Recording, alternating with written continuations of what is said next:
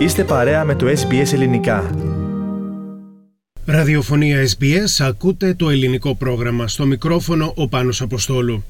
Μια σειρά από εκδηλώσεις διοργανώθηκαν και πραγματοποιήθηκαν στη Μελβούρνη στο πλαίσιο της 81ης επαιτίου της μάχης της Κρήτης.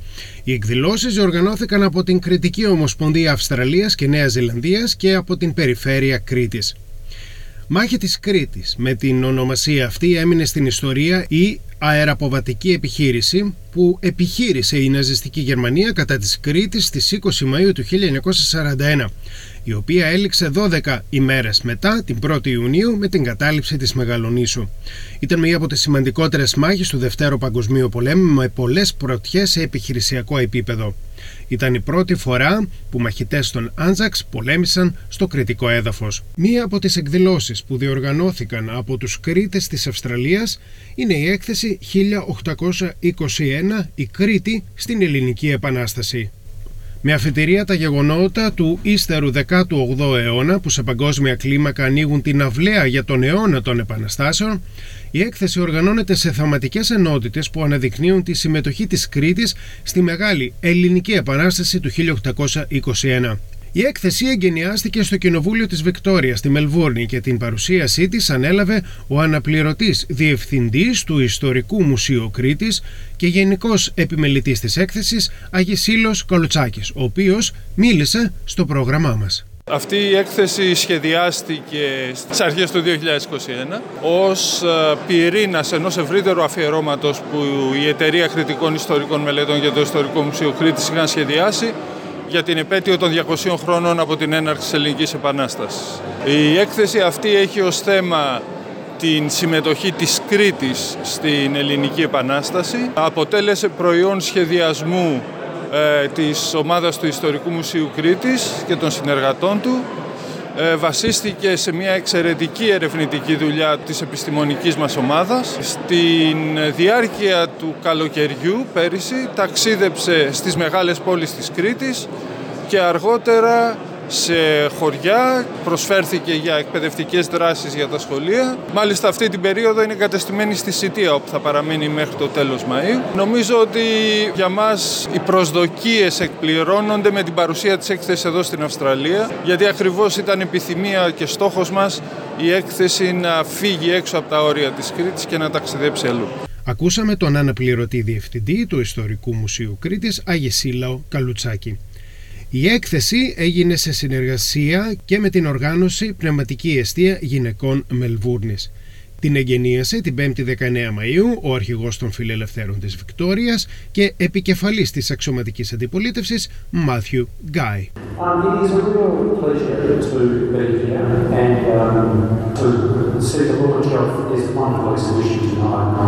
Ο κύριος Γκάι υποσχέθηκε την ενίσχυση με 40.000 δολάρια στις ετήσιες επαιτειακές εκδηλώσεις για τη μάχη της Κρήτης στη Βικτόρια.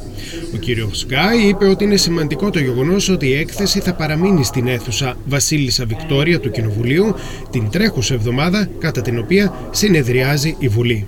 Τη συγκίνησή του εξέφρασε ο επίσκοπος Κερασούντος Ευμένιος. Οι Κρήτες έχουν εδρεωθεί και έχουν μεγαλουργήσει στη δεύτερη πατρίδα τους. Μας τιμά το γεγονός ότι οι κριτικοί οργανισμοί έχουν άμεση επαφή με την τοπική αυτοδιοίκηση του νησιού.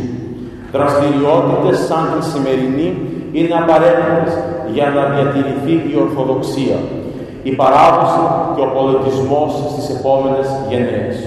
Εκ μέρους λοιπόν του Σεβασμιωτάτου Αρχιεπισκόπου Αυστραλίας κυρίου κυρίου Μακαρίου, ο οποίος με υπερηφάνεια κατάγεται από την όμορφη Κρήτη μας, σας ευχαριστούμε θερμά που βρεθήκατε κοντά μας στις φετινές εκδηλώσεις της μάχης της Κρήτης. Ακούσαμε τον Επίσκοπο Κερασούντος Ευμένιο. Μεταξύ των προσκεκλημένων και ομιλητών ήταν και η Αντιπεριφερειάρχης Ρεθύμνης κυρία Μαρία Λιονή.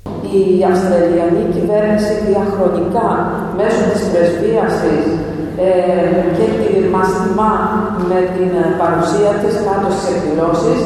Μέχρι πριν λίγα χρόνια ερχόντουσαν οι βετεράνοι τους οποίους πραγματικά τιμούμε μέσα από την καρδιά μας σε πάρα πολλές τοποθεσίες αλλά και εκείνοι μας τιμούν και μας τιμούσαν με την παρουσία τους.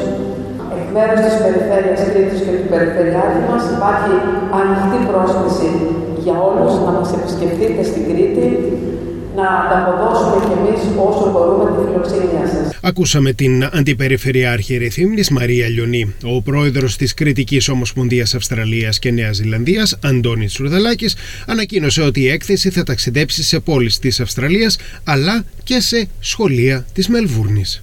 Η έκθεση, πέρα από ότι θα έχει αποκάσει στην Βουλή μέχρι την άλλη εβδομάδα, θα φύγει και θα κάνει μια σε όλη την Αυστραλία. Έχει ήδη πάει στο Σίδνεϊ, γιατί έτσι πόλη το πρόγραμμα. Θα φύγει από εδώ, θα πάει στο Brisbane, θα πάει στο Dartmouth, στην Brisbane, θα πάει σε όλα τα σωματεία της Αυστραλίας και μετά θα επιστρέψει μια στα ορθόδοξα κολέγια μας. Αυτό είναι πολύ σημαντικό, ότι θα έχουν την ευκαιρία οι μαθητές, η νεολαία, να παρακολουθήσει αυτή την έκθεση και να ε, ε, ε, εμπλουτίσει τις γνώσεις της πάνω στο θέμα τη συμβολή της Κρήτη ο πρόεδρος της Κρητικής Ομοσπονδίας Αυστραλίας και Νέας Ζηλανδίας, Αντώνης Τσουρδαλάκης. Θέλετε να ακούσετε περισσότερες ιστορίες σαν και αυτήν; Ακούστε στο Apple Podcast, στο Google Podcast, στο Spotify ή οπουδήποτε ακούτε podcast.